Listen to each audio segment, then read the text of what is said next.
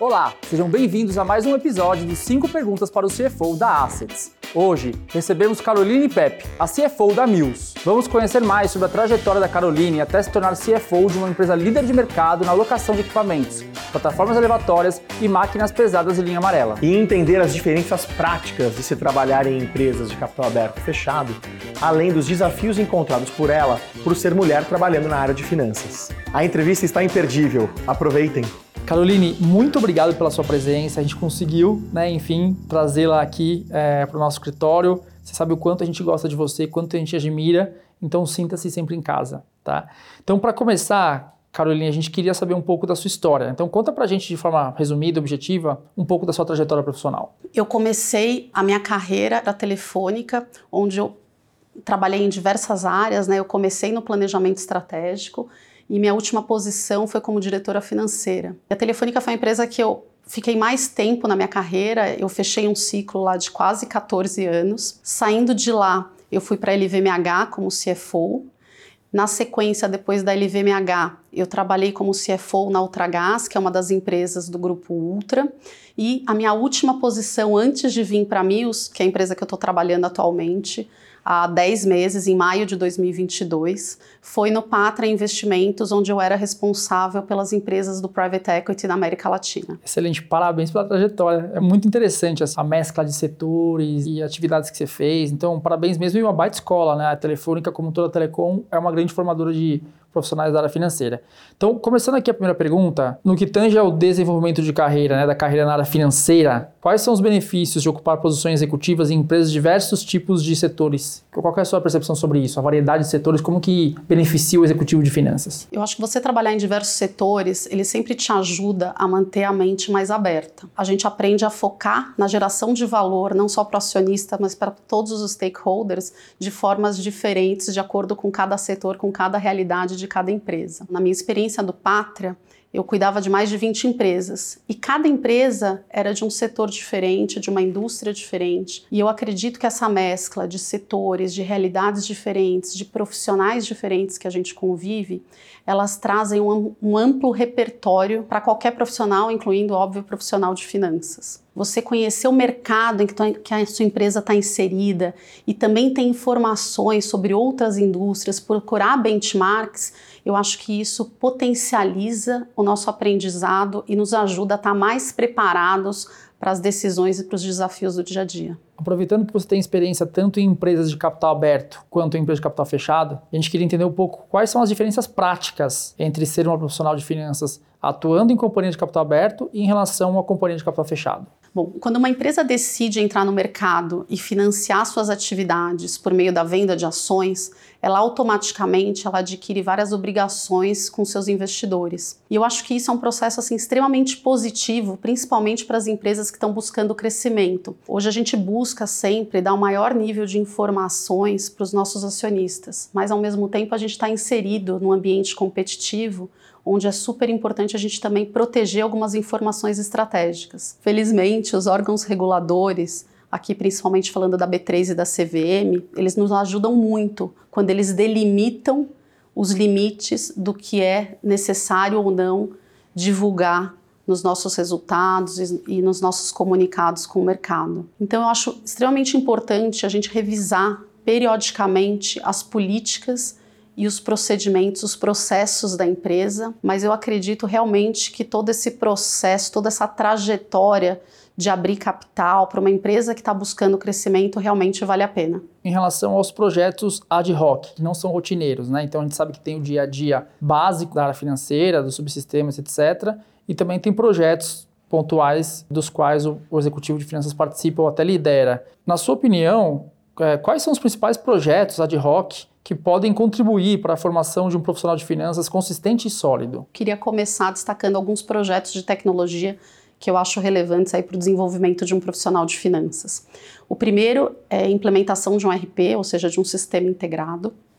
O segundo projeto é a implementação de um Business Intelligence, de um BI, dado toda a necessidade que a gente tem hoje de informações, de dados para tomar uma melhor decisão, para conhecer melhor os nossos clientes. O terceiro projeto é a implementação de um CSC, de um centro de serviço compartilhado, que sempre busca trazer mais eficiência e padronização de processos.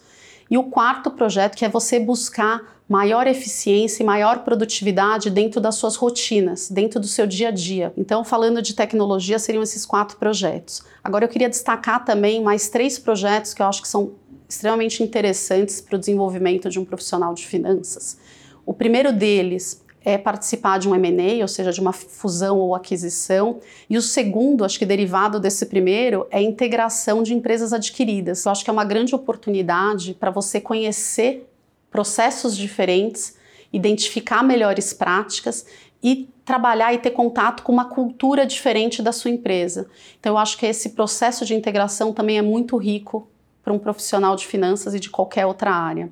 E terceiro projeto que eu acho que é bastante relevante também seria um IPO ou abertura de capital, que eu acho que é um processo assim extremamente importante e complexo ao mesmo tempo, mas que agrega muito para um profissional de finanças, principalmente quando for trabalhar depois numa empresa de capital aberto. E, bom, a quarta pergunta aí vai um pouco mais da sua agenda. Como é que você equilibra a sua agenda entre essas tarefas pontuais e estratégicas da companhia, em detrimento daquelas mais rotineiras? Né? Como que deve ser a organização em relação à priorização de atividades? Bom, agenda é sempre um desafio, né? Necessidades, demandas aparecem a qualquer momento, mas eu acho que todo bom líder, ele conta com um time dedicado e com um time que trabalha com autonomia e responsabilidade. Eu acredito muito nisso. Quando existem tarefas que podem ser delegadas, que não dependem de uma gestão direta minha naquele momento, eu delego essas tarefas, sempre com confiança, porque a gente trabalha continuamente no desenvolvimento do time para que eles consigam dar conta dessas tarefas no dia a dia. Mas ao mesmo tempo que a gente prepara esse time, acho que é muito importante você, como líder, estar tá sempre disponível, seja para discutir uma solução, seja para apoiar a sua equipe num momento de dúvida ou num momento mais complicado. Falando um pouco da priorização da agenda, eu priorizo sempre os temas que têm maior impacto ou que são mais urgentes para a companhia. Seja porque está gerando um valor adicional naquele momento ou porque pode representar um risco para a companhia. E aí, na sequência, eu trato das, dos temas mais rotineiros. Mas acho que uma coisa que é importante pontuar aqui, Felipe, é que eu acredito que a gente precisa arrumar um tempo, a gente precisa ter disciplina, e eu sei que isso é um desafio com tantas demandas do dia a dia, é, mas reservar um tempo na agenda para poder discutir ou pensar sobre temas mais estratégicos da companhia e também sobre projetos transformacionais porque vai ser dessas discussões, vai ser desses momentos de reflexão, sozinho ou em grupo, que você vai conseguir construir e garantir um futuro mais promissor para a tua empresa. Muito bom o seu ponto de vista e a sua organização. Primeiro as, as partes mais estratégicas para a companhia e depois as tarefas rotineiras. Interessantes. E aí não tem como deixar de perguntar isso para você em relação à diversidade, equidade, inclusão. É, é, pensando exatamente nisso, diversidade, inclusão, equidade, de gênero, em posições de liderança, quais foram os principais desafios que você enfrentou durante a sua carreira por ser mulher e como fazer para contorná-los? Hoje eu trabalho numa empresa, na Mills, que ela é reconhecida publicamente pelo seu respeito à equidade. Então, esse é um motivo de muito orgulho para mim. Ela recebeu, na verdade, o selo de Women on Board, reconhecendo três profissionais mulheres como conselheiras no nosso conselho de administração. Ao mesmo tempo, a Mills hoje também está inserida no índice TEVA de mulheres na liderança. Eu acho que tudo isso é um grande privilégio, principalmente se a gente olhar o mercado de empresas de capital aberto, onde mais de 55% das empresas não possuem, por exemplo, em comitês de auditoria, em comitês fiscais, na diretoria, nenhuma mulher. Se eu puder dar algum conselho para as mulheres que estão querendo se desenvolver nessa área, é, tenham foco e persistam. E busquem sempre a excelência em tudo que você entrega e busque também influenciar as pessoas que estão em volta de você a também sempre entregarem o seu melhor. Eu acho que muitas mulheres também vivem isso, é buscar sempre o equilíbrio da vida pessoal e da vida profissional. Eu sou casada, eu sou mãe de dois meninos e eu não abro mão do meu papel de mãe, de ser uma mãe presente, de realmente é, ter um papel ativo na educação das crianças, mas eu acho que a gente tem que buscar de forma criativa equilibrar esses dois mundos, a parte pessoal e profissional, sempre com muita leveza também. E para finalizar, Carol, a gente queria saber agora é, do meu ponto de vista, a parte mais que eu mais espero aqui no nosso, na nossa conversa, que é, é uma frase. Né? A gente queria que você contasse para a gente é, qual que é a frase que inspira a sua carreira. E aí pode ser de alguém que você conhece, de alguma pessoa famosa ou não, sua frase, da sua autoria, o que você quiser. Mas conta pra gente que frase que te inspira. Eu gosto muito de algumas frases do Simon Sinek. E uma delas em especial que fala o seguinte: se o desafio que enfrentamos ele não nos assustar, provavelmente ele não é tão importante. Carol, muito legal a frase. É, isso acho que fala muito, fala muito sobre você, né? Sobre o seu modo operandi do dia a dia. A gente se conhece bastante tempo, então que interessante ouvir essa frase sua e saber que, que existem pessoas no comando das empresas de capital aberto brasileiro que pensam dessa forma.